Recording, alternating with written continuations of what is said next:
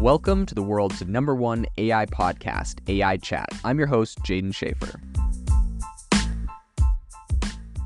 Make sure that you go to AIbox.ai, link in the show notes, to join the waitlist for our new AI platform. We're going to be launching an incredible platform that allows you to build anything you want with workflows um, in AI. So you're able to chain together ChatGPT and image generators and audio generators to make really powerful apps for your organization, or you can host them on our marketplace and actually generate royalties from them. So make sure to go to AIbox.ai and join the waitlist.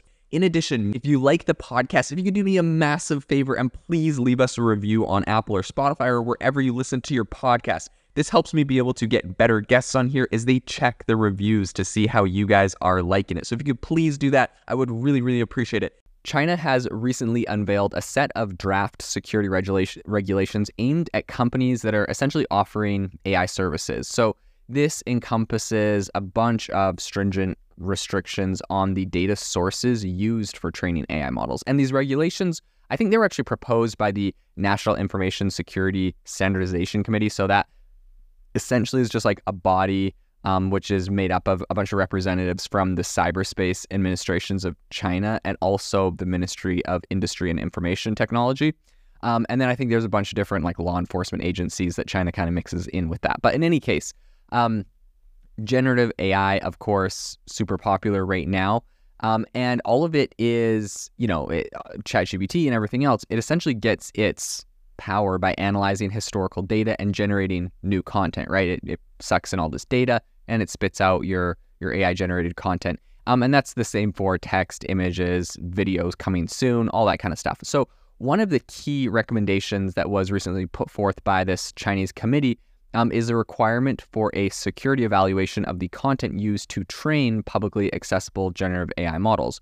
So I think what's notable in all of this um, is that they said, quote, you know, in regard to kind of content, they said, quote, 5% of the form of unlawful and detrimental information. So if there's more than that in the data set that they discover, um, will be categorized for blacklisting. This category encompasses content that promotes terrorism, violence, subversion of the socialist system, damage to the nation's reputation, and actions that undermine national cohesion and social, societal stability. So, this is so interesting, right? China's essentially saying um, if we review your data used to train your AI model and more than 5% of it um, has, you know, could be labeled as content that is against our values, then you're going to get blacklisted and probably banned and your, you know, your, your AI won't be able to be used. Now, what's interesting is their values that they stated there. Um, of course, terrorism, I think everyone can agree to that. But I think the problem with the terrorism is that that's kind of been one of their big um, one of their big things they've used to essentially justify the uh, the Uyghurs in China and the entire you know the, that horrible atrocity that's going on where they're essentially imprisoning them, torturing them, um, murdering them, all of all of the stuff that's going on there in China to the Uyghur popu- Muslim population um, is a lot of it's just based off of the context that they're all terrorists, um, and so that obviously concerning. The second thing that's concerning is, of course, subversion of the socialist system. So China's, you know, Communist Party obviously would like to remain in power and would like everyone to say that it's good. And the way they do that is not by having the best ideas or the best system, but by shutting down free speech around it, shutting down conversations. And so I think it's fairly obvious when you see, you know, if if you're trying to subvert our our way of thinking, then you're going to get blacklisted. Obviously, or not even if you're trying to subvert it, but if the ideas that are included are trying to, then it gets blacklisted. I think what's interesting in all of this is like, obviously, ChatGPT um, is sucking in like data from all over the world, from all different places, all different perspectives. And I think it's good to have a lot of different perspectives um, on the different things. I think it's really useful and interesting when you're tra- talking with ChatGPT and I'm like, hey, this is my political opinion or this is my ideological like thing that I subscribe to on this topic, but like you know, talk to me from someone with a different viewpoint and tell me like why they believe what they believe. I think like doing that is something that's really helped me to kind of get different like understand different people's point of views. So often we're in echo chambers in our own social media. Um, we have our, all of our own, you know, biases that are constantly being validated by the, the stuff we subscribe to. Um, regardless of what that is. And so I think, you know, doing something like that is really useful for getting different perspectives and perhaps like obviously all of my opinions are not correct. There's probably a bunch of my opinions that are just flat out wrong. Um, and I would sure like to know that, right? I'd like to get new facts. I would like to get new evidence. I'd like to help shape my opinions based off of uh, new information. I think everyone should have an open mind in that way, not dig your heels in on one specific thing just because you decided to dig your heels in on it. But the problem is uh, with these types of uh, legislation, these type of rules, like for example, coming out of China, if you cannot have a you know dissenting opinion on a topic be included into uh, language models for training, it's really hard for that language model to give that side of the argument or that side of the story in its in any of its outputs. Um, and so, of course, there's people that have complained about ChatGPT and how uh, you know different guardrails or biases might be injected by the trainers. But like, imagine if the if the guardrails were literally that you just ripped out ideologies right out of all of the training data. Like, I think that would have a very profound impact on the um, AI coming out of it. And furthermore, when you think about China shipping this technology all around the world, right? Let's say they make some AI models, any AI model that was based out of China, and I think a lot of people are like, "Oh, I'm not going to use like the Baidu chat thing. That's you know that's silly. I'm just going to use like good AI models."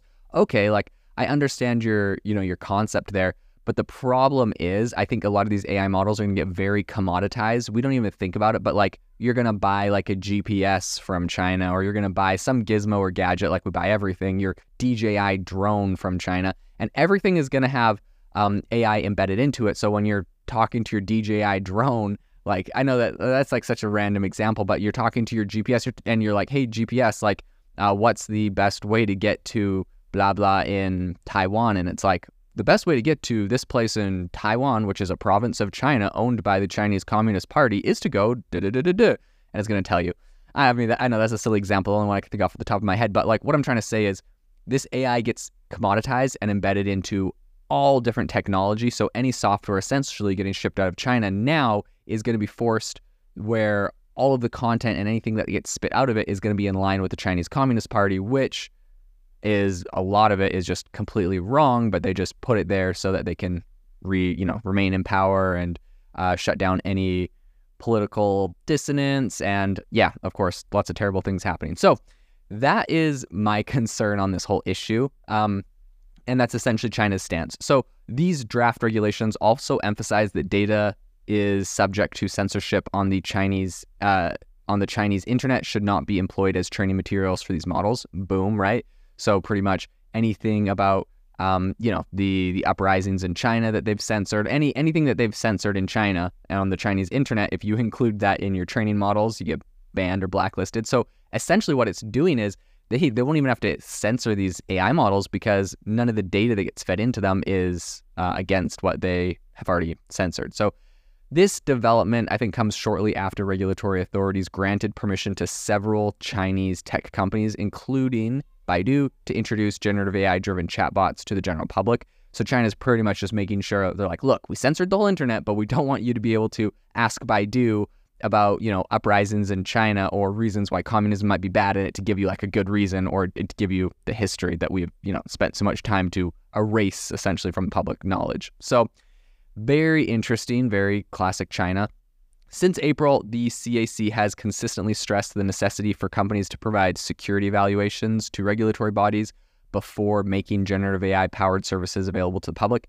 Now, I will say not all of the things included in these Chinese bill is like like specifically kind of like ominous. I just bring up some things I have concern with. I think all a, a newly unveiled draft security stipulation also dictates that organizations engaged in training these AI models have to get consent from individuals whose personal data or biometric information is used for training purposes. That I think is great. No problem with that, right? You if you're going to include my biometric data in your data set, I would really like to be able to opt out of that.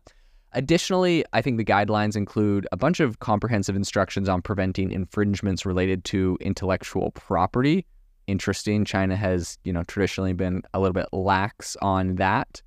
Um, I think it's important to note that nations worldwide are definitely grappling with the establishment of regulatory frameworks for this for AI. China, you know, China views AI as a critical domain, um, in which it you know aspires to compete with the United States, and it has a bunch of ambitious goals to become a global leader in the AI field by 2030. I think this move to regulate generative AI services is China really trying to like flex their muscles on this.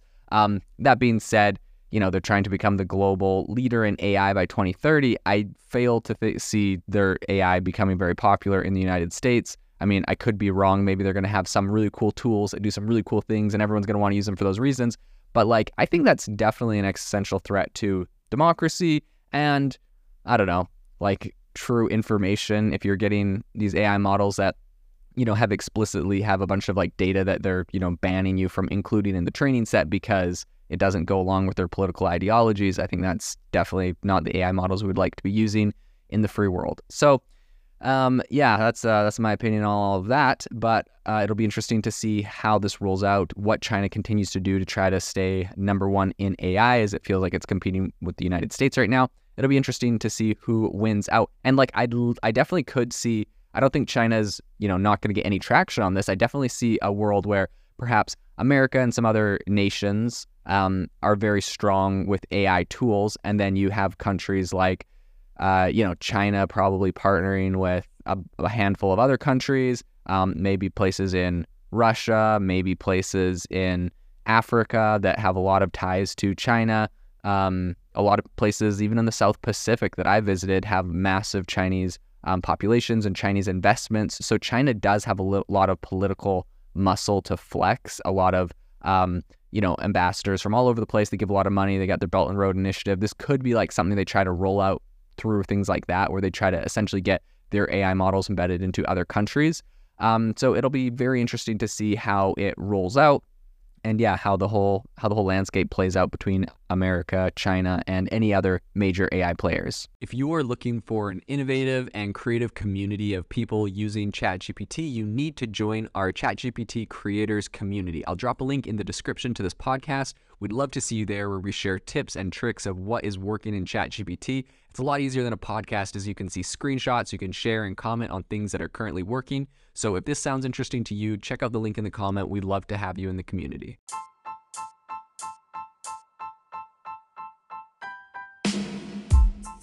Thank you for listening to the AI Chat Podcast. If you enjoyed the podcast, I'd appreciate it if you rate me wherever you listen to podcasts. And if you're looking for an innovative group of AI enthusiasts, make sure you check out our Discord channel and also our Facebook community. It's obviously a lot more interactive than a podcast where we can actually share software tools, prompts that we're using in everyday AI. I'll leave a link for those in the description below.